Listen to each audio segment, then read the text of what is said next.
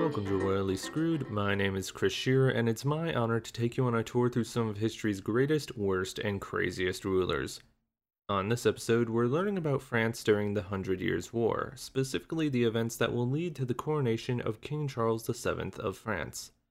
Along the way, during the precarious Siege of Orléans, we'll also learn about the inspiring leadership given to the French troops by Saint Joan of Arc, known in France and throughout the rest of this episode as Jeanne d'Arc.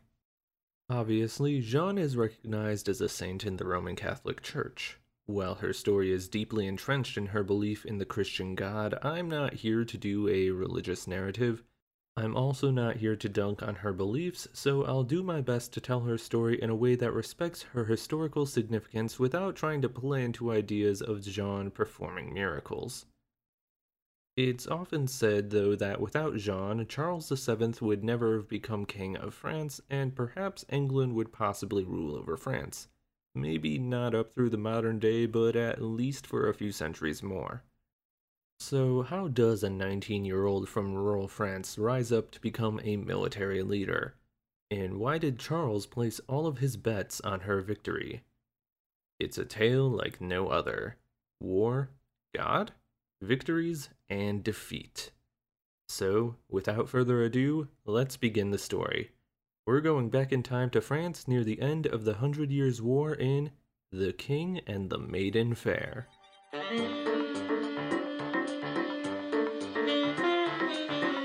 So, what exactly was the Hundred Years' War? In a nutshell, it was a conflict that actually lasted for one hundred sixteen years between France and England. Like most major wars back in the Middle Ages, it came about when a king, specifically King Charles the fourth of France, died without siring any heirs, aka sons. At this point in history, France had laws that prevented a woman from inheriting the throne. Would have made things a lot easier if that law didn't exist, but it did, so here we are. Also, despite the conflict being given a firm start date in thirteen thirty-seven and a less firm ending date in fourteen fifty-three, the war was not going strong for that full one hundred sixteen years.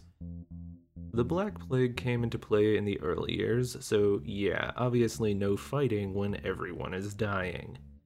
Because of these periods of peace that came into play, the war is often divided into three separate phases: the Edwardian phase, the Caroline phase, and finally the Lancastrian phase.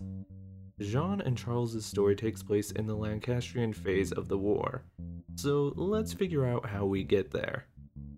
Before we even get to King Charles the fourth dying in thirteen twenty-eight without having a son, let's jump back a bit further.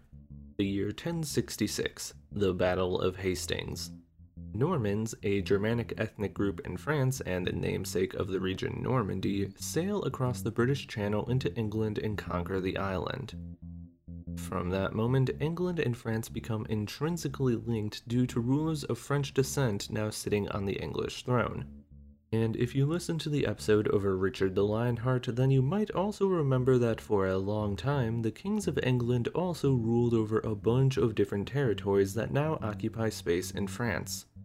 While the two neighboring nations had their rivalries, their royal families were also somewhat connected, and that's exactly what happened with King Charles the fourth. Charles' sister, Isabella, was the wife of King Edward the second of England. Her son, Edward the third of England, was Charles the fourth's closest living male relative at the time of the king's death. The English nobility was very quick to step in and say, "Hey, Edward being the closest male relative means he's king now, right? Cool, France is ours." Queen Isabella was all in for this and declared she was giving the throne to her son. But the French nobility quickly shot down Isabella's decree, saying that she didn't have the power to do that since she was a woman and could not inherit the throne of France, making it impossible to pass it down to her son. The throne eventually passed to Charles' cousin Philip, aka Philip the sixth. Edward the third of England decided to back down from trying to take the French throne. After all, he still had some land on mainland Europe, namely the region of France known as Gascony. Well, over the years, Philip and Edward's relationship soured. French nobility began bringing up that it would be totally cool to pull one over on England by taking Gascony out of England's hands and returning it to French control. Obviously, Edward was enraged when he found out about this plan, and so he led an army into France. The first phase of the war, the Edwardian phase, saw massive gains for England. This phase gets its name from both Edward the Third and his son, Prince Edward, also known as the Black Prince due to him allegedly wearing black armor or carrying a black shield during battle. Ironically, this was also the phase of the war that saw the Black Plague reach France and England. Understandably, with both sides being hit hard by the plague, a series of truces were called between the two nations in thirteen fifty-seven, thirteen fifty-eight, and thirteen fifty-nine. England would gain the territories they had conquered. But peace wouldn't last too long. England recovered from the plague first and decided it was okay to go back to attacking France sporadically. The Hundred Years' War wouldn't pick up in full again until thirteen sixty-nine. The second phase, also called the Caroline War, was named for King Charles the Fifth of France. While the Edwardian phase was a big time for England, the Caroline War was France's chance to shine in the Hundred Years' War. The main leg of this phase began when Charles the Fifth requested Edward, the Black Prince, come to France in order to oversee matters of the Gascons within Aquitaine, an area technically under English control. When the Black Prince refused, the war started up once more.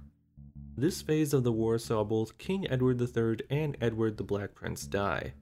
Charles the Fifth would also die during this phase. So, at one point, England's king was Edward the Third's young grandson, King Richard the Second, and France's king was Charles the Sixth. Richard was only ten when he was crowned in thirteen seventy-seven, and Charles was only twelve when he was crowned in thirteen eighty. It was a bit difficult to have a war when both kings weren't adults. So, despite the nobility of England and France doing their best to encourage war, in thirteen eighty-nine, the two young kings eventually reached a peace treaty. This treaty was continually renewed throughout the entirety of Richard's reign until he died in fourteen hundred, and even then it was renewed through his successor, King Henry the Fourth.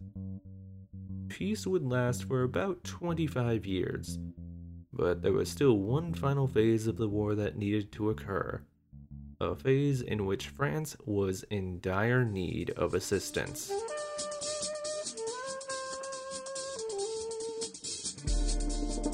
Charles the Seventh was born in fourteen oh three, the fifth son of Charles the Sixth and his wife Isabella. With how things went in the Middle Ages, this meant Charles was basically set to become a high-ranking noble under one of his older brothers, provided that they lived long enough to become king. He was born in an era of unrest within France. Okay, France had been in a period of unrest for centuries, but things were beginning to heat up again as signs of a new main phase of the Hundred Years' War was forming. Specifically, the royal family of France was in trouble with the Duchy of Burgundy, a region in eastern France. During Charles's childhood, the Duke of Burgundy, John the Fearless, had been in a rivalry with the Duke of Orléans, a rivalry which resulted in Jeanne calling for Orléans' death. The royal family declared Burgundy their enemy, thus throwing France into political turmoil.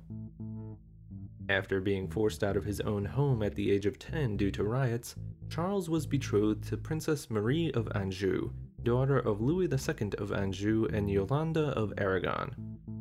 Marie's parents were claimants to the thrones of Naples in Italy and the throne of Aragon in Spain, meaning that this marriage was very important for France's relationships with its neighbors. Also by this point, two of Charles's older brothers had died, meaning he was slowly climbing up in the ranks. Yolanda of Aragon took much interest in her daughter's fiancé, and with her help, Charles soon became the Captain General of France, the highest military rank in the army, at the young age of thirteen. Probably not a great idea, but it still happened. The next year, fourteen seventeen, after the death of his brother John, Charles was now the oldest living son of King Charles the Sixth, meaning he was now the Dauphin, the name given to the heir of the French throne. Considering his father was dealing with some very heavy mental issues that ultimately made him unfit to lead, it didn't take long before the Dauphin was acting as a regent for his father. and it didn't take much longer after that before he was forced to make one of his first major moves as the future king of France. In May of fourteen eighteen, the forces of Burgundy under the command of John the Fearless raided Paris and occupied the city. The royal court was forced to flee from the Burgundians, and Charles ended up forming a new royal court at the city of Bourges. His new government was known as the Armagnac faction. The animosity between the Burgundians and the Armagnacs did not last long due to the meddling of the English king, Henry the Fifth, which we'll get into in a moment. In fourteen nineteen, Jeanne and Charles agreed to terms of peace that would see both men rule France side by side in order to fend off the English. They signed a treaty in July and agreed to further peace negotiations in September near Montereau. However, when the two groups met, Charles's men took their chance against Jeanne's smaller contingency and killed John the Fearless, saying that it was revenge for the murder of the Duke of Orléans. Charles claimed he didn't know what was going on, but come on, he had to have known it was going to happen. With Charles as regent of the more powerful political faction in France, it seemed like it was only a matter of time before he was crowned king.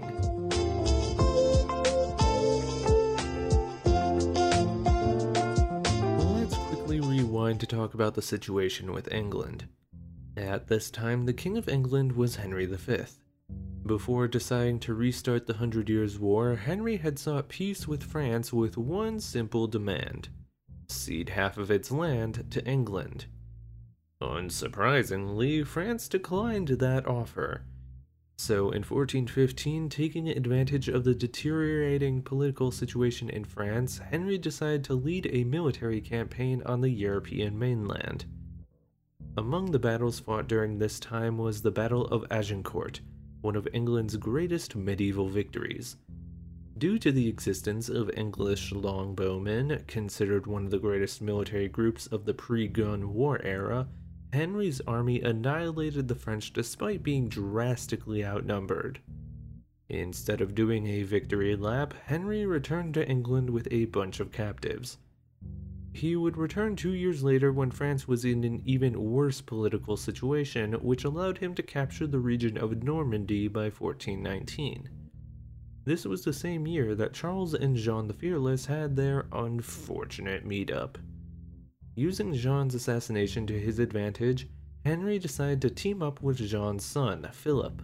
Philip decided that Henry the Fifth was better than the Armagnacs and agreed to see Henry put on the throne as King of France. Now with England and Burgundy fighting together, Charles the Sixth was forced to agree to their terms unless he wanted his country destroyed. In fourteen twenty, he signed the Treaty of Troyes, which agreed to him naming Henry's son, also named Henry, as his successor. Okay, so the throne was originally supposed to go to Henry the Fifth, but he died one year after the treaty was signed, so we'll just say it was agreed to go to his son, who actually wasn't born until fourteen twenty-one. Obviously, our Charles was not super jazzed about losing his throne to an unborn child. In fourteen twenty-two, Charles the Sixth died. Our Charles then got down to making himself the most important man in France. He finally married Marie of Anjou after being engaged for nine years and immediately crowned himself as the new King of France, despite the fact that the English were still occupying northern France and didn't recognize his legitimacy. So now there were two kings of France, the English Henry the Sixth and the French Charles the Seventh. And the war continued on.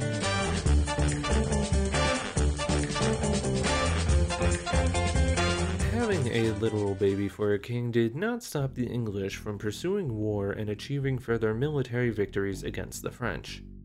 After several years of furthering conflict, the English controlled much of the land north of the Loire River. By fourteen twenty-eight, there was only one major city on that river that was able to hold out: Orléans. Orléans was a key target for the English for two reasons. One, it was on the Loire River and would give them free access to said river if Orléans fell into English hands, meaning reason two, the English had free access to conquer lands further south in France. The English forces were originally led by the English Earl of Salisbury. Instead of heading directly for Orléans, he decided to conquer the area surrounding the city. This would cut off any supply routes the French might use when he finally attacked slash laid siege to the city. By October of fourteen twenty-eight, Salisbury had taken control of the area surrounding Orléans and, after positioning several groups of soldiers in the area to the city's west, approached the city from the south. Orléans was located on the northern bank of the Loire River, but it had a bridge that crossed the river that Salisbury hoped to block.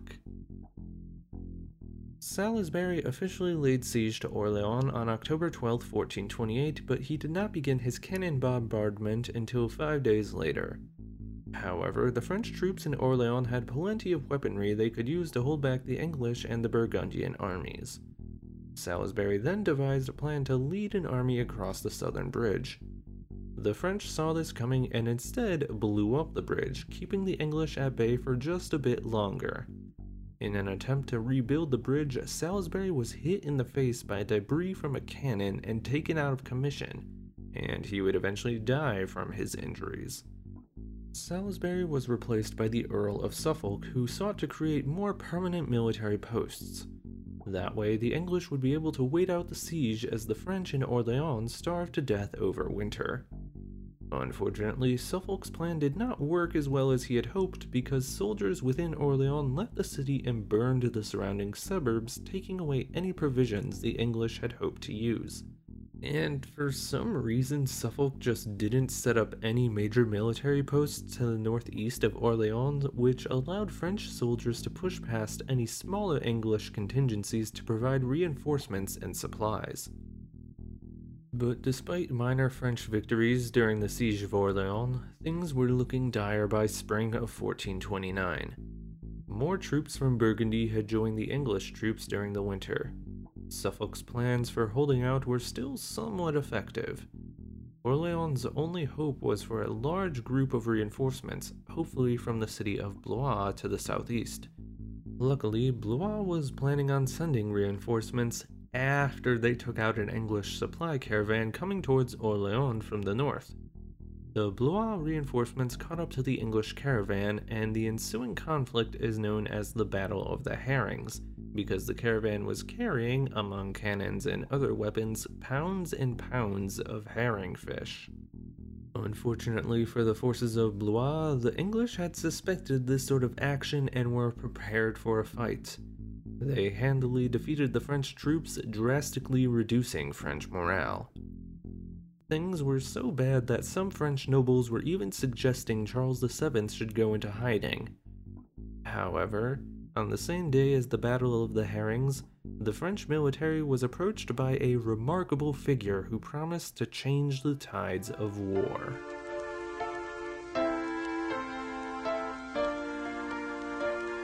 Jeanne d'Arc was born probably in fourteen twelve to a family of farmers in the town of Domremy. Her father was a peasant but owned about fifty acres of land. So not the poorest of the poor, but definitely not a noble by any means. I think it's actually important to know that she was a farmer. You know those images of Jeanne with flowing blonde hair and lily white skin? That's not who she was. Her hair was recorded as being dark, and her skin would also be pretty tan from working out in the sun. Her hands were rough. She wasn't some princess who one day decided to take up a sword. Her childhood was mired by the early days of the Lancastrian phase of the Hundred Years' War. And despite Domremy being north of the Loire River, the small town never came under English control. In fact, it was mostly within Burgundian land and remained loyal to Charles the Seventh. When Jeanne was thirteen years old, she said that she began seeing visions of the Archangel Saint Michael. Over the next several years, she continued seeing visions of the Archangel as well as several other saints. The visions supposedly told Jeanne that it was her mission to see Charles the Seventh crowned as the sole true king of France at Reims, a city that was the traditional location for the royal coronation. Believing herself to be capable of saving France, Jeanne set off from Domremy in search of someone who could get her an audience with King Charles. She was only about sixteen years old. In May of fourteen twenty-eight, Jeanne met with a French captain named Robert de Baudricourt and told him of her visions and plans. The captain refused Jeanne's offer, telling her to go back home. In the meantime, the Siege of Orléans was getting underway. In early fourteen twenty-nine, Jeanne returned to de Baudricourt and repeated her pleas. The classic take is that Robert was taken in by Jeanne's piety and agreed to her second attempt at becoming France's savior. In reality, it's probably that things had become pretty dire, and this random French captain was willing to take a chance that maybe this young woman actually had something up her sleeve. The Battle of the Herrings had just taken place, and Orléans was desperate. Baudricourt agreed to escort Jeanne to the city of Chinon, where Charles was holding his court. She was told to dress as a man, I guess to avoid suspicion, and traveled for a week and a half across war-torn France to meet with her king. The story of Jeanne's meeting with Charles says that the king was initially wary of Jeanne's tales of holy visions. In order to see if Jeanne was who she said she was, he hid himself among the members of his court to see if the young farm girl could pick him out. After she did, Charles agreed he would at least hear her story in full. I'm sure Charles was more than happy to be crowned in Reims, but his advisors were still hesitant on taking the advice of some random peasant. Jeanne was taken to the city of Poitiers, where for three weeks she was interrogated by theologians to ensure that she was actually a devout Catholic woman who was seeking the true Catholic mission of France. One of these tests the theologians had was testing whether or not Jeanne was a virgin, and I'm not exactly sure how that test went, but it sounds like a disgusting breach of privacy. It's recorded that this test was done by Charles's mother-in-law, but that doesn't make it any less weird. Apparently, the words of a virgin would be true, but that of a woman who had already had sex would be considered the words of Satan. Because of course, right? Ugh.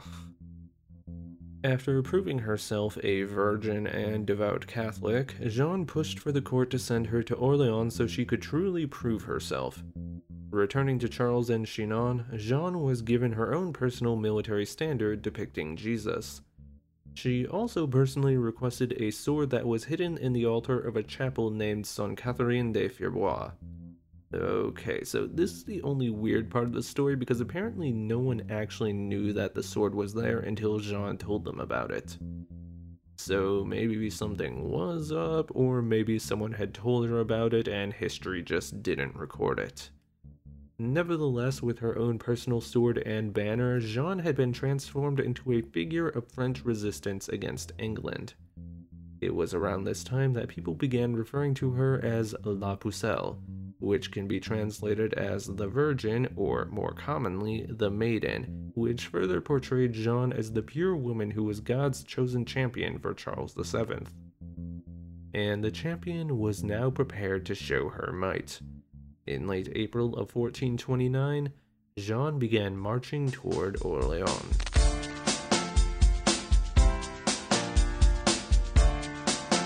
The only downfall to Jeanne's newfound fame and ability to raise French morale was that the English besieging Orléans caught word of a gathering army to the south. Instead of sending an army to meet the new reinforcements, the English started reinforcing the outposts and fortresses they had already created surrounding Orléans.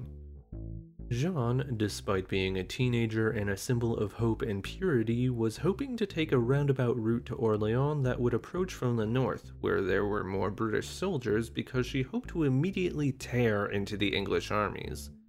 The other military leaders with Jeanne were much less bloodthirsty and actually tricked Jeanne into approaching the city from the east, the part that the English had mostly left wide open for some reason. In fact, Jeanne didn't realize she had been tricked out of her desire for battle until they were basically at the city.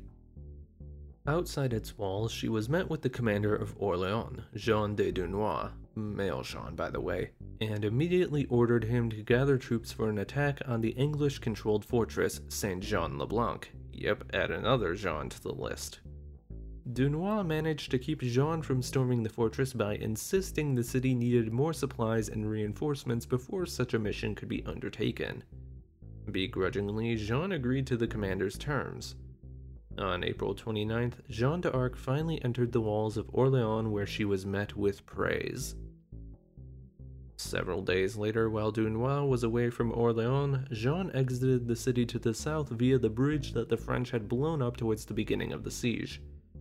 She personally called out to the English leader of the southern forces, William Glasdale, and asked him to lift the siege. Obviously, Glasdale refused. It would have been much easier on the English if he had just listened then and there. Jeanne then threatened to kill all of the English prisoners in the city if the siege didn't stop. Okay, can I take a step away for a moment to say that I love historical Jeanne d'Arc? Like, yeah, I know obviously Catholics don't want their saints to be painted as killers and whatnot, but I love this teenage girl who's like, yeah, I'm on a mission from God, a mission to kill you and all your friends. Dunois returned to the city several days later with further reinforcements. With these new soldiers to bolster his army, Dunois led his army to the English-controlled fortress of Saint-Loup, seeking to take it back under English control. At the same time, Jeanne was taking a midday nap, as one does, and missed the army leaving Orléans. Luckily, she managed to wake up, hear about Dunois' plans, and hightailed it out of Orléans in order to take part in the battle. The French drastically outnumbered the English and easily took Saint-Loup. And despite her earlier warning of killing English prisoners, Jeanne's words to Dunois were what kept forty English soldiers from being killed. It's also said that she wept for the English soldiers who had died without being able to make a confession for their sins. Over the next few days, the French, still following the banner of Jeanne d'Arc, managed to achieve further victories on the southern banks of the Loire. Eventually, they came to the Bastille d'Augustine, the English fortress at the foot of the southern bridge where William Glasdale was in command. After a hard-fought battle, the French managed to push the English onto the bridge, which the English had slowly been rebuilding with a series of pontoons. When Jeanne's forces tried to further pursue the English, she was struck in the shoulder by a longbow and forced to sit out. But Jeanne being, well, Jeanne, she quickly was back up on her feet and rallied the French to push the English further back. Though the English had made some sort of crossing possible on the bridge, the makeshift bridge was not able to withstand a fortress's worth of soldiers. The pontoons collapsed, sending the English soldiers, Glasdale among them, into the Loire, where they were swept away and drowned. With the English forces south of the Loire taken out of commission, Orléans had free access to the French-controlled territories south of the river. There was no way that the siege could continue on. Knowing this, on the morning of May eighth, the English armies in the north, those under the command of the Earl of Suffolk, made a final-ditch effort and lined up for an actual battle. The French army rode out on the fields north of Orléans to meet them. For a full hour, no one moved. And then, the English retreated. Several French officers wanted to chase down the English and kill them all. They were held back by Jeanne. She told them to let the English go. It was Sunday, and Orléans had been freed.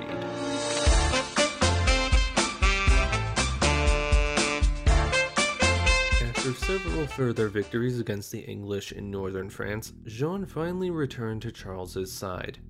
Despite cries from Charles's advisors to reconquer Normandy, Jeanne was adamant about seeing Charles crowned at Reims.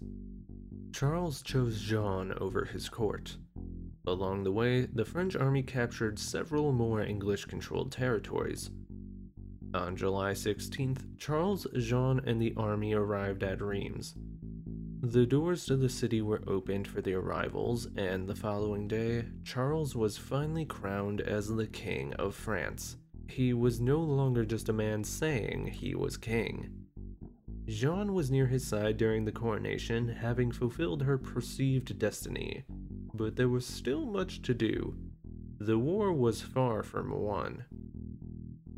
By this time, the English and the Burgundians were beginning to have a falling out.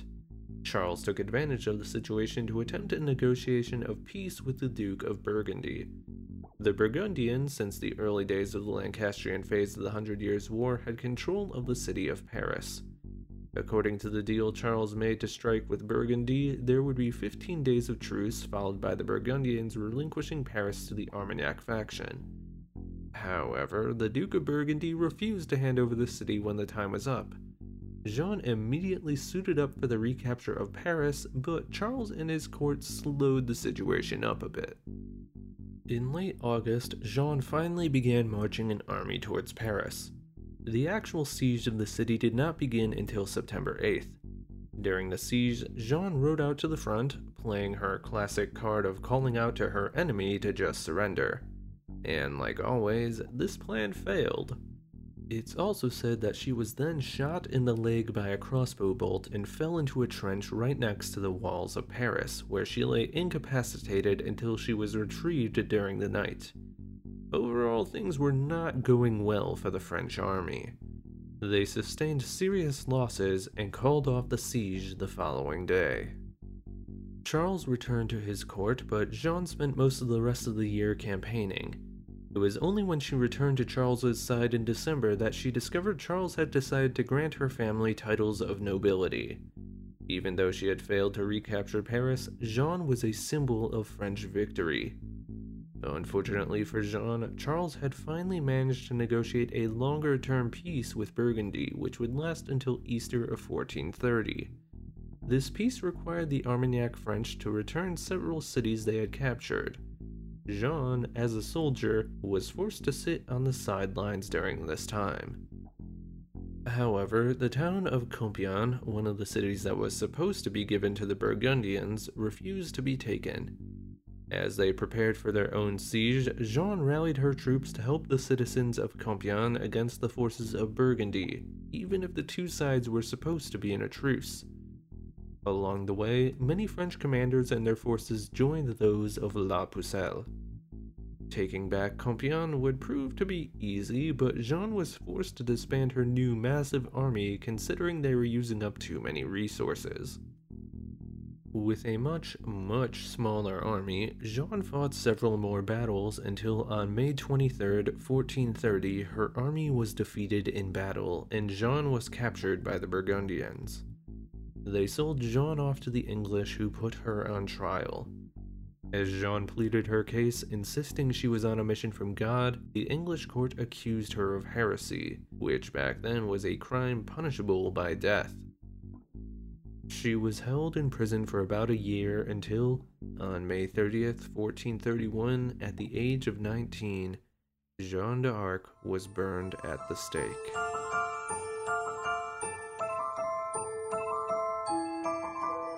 Despite the loss of Jeanne, the woman who had managed to rally the French army and helped lead them to countless victories, the French managed to hold out against the English.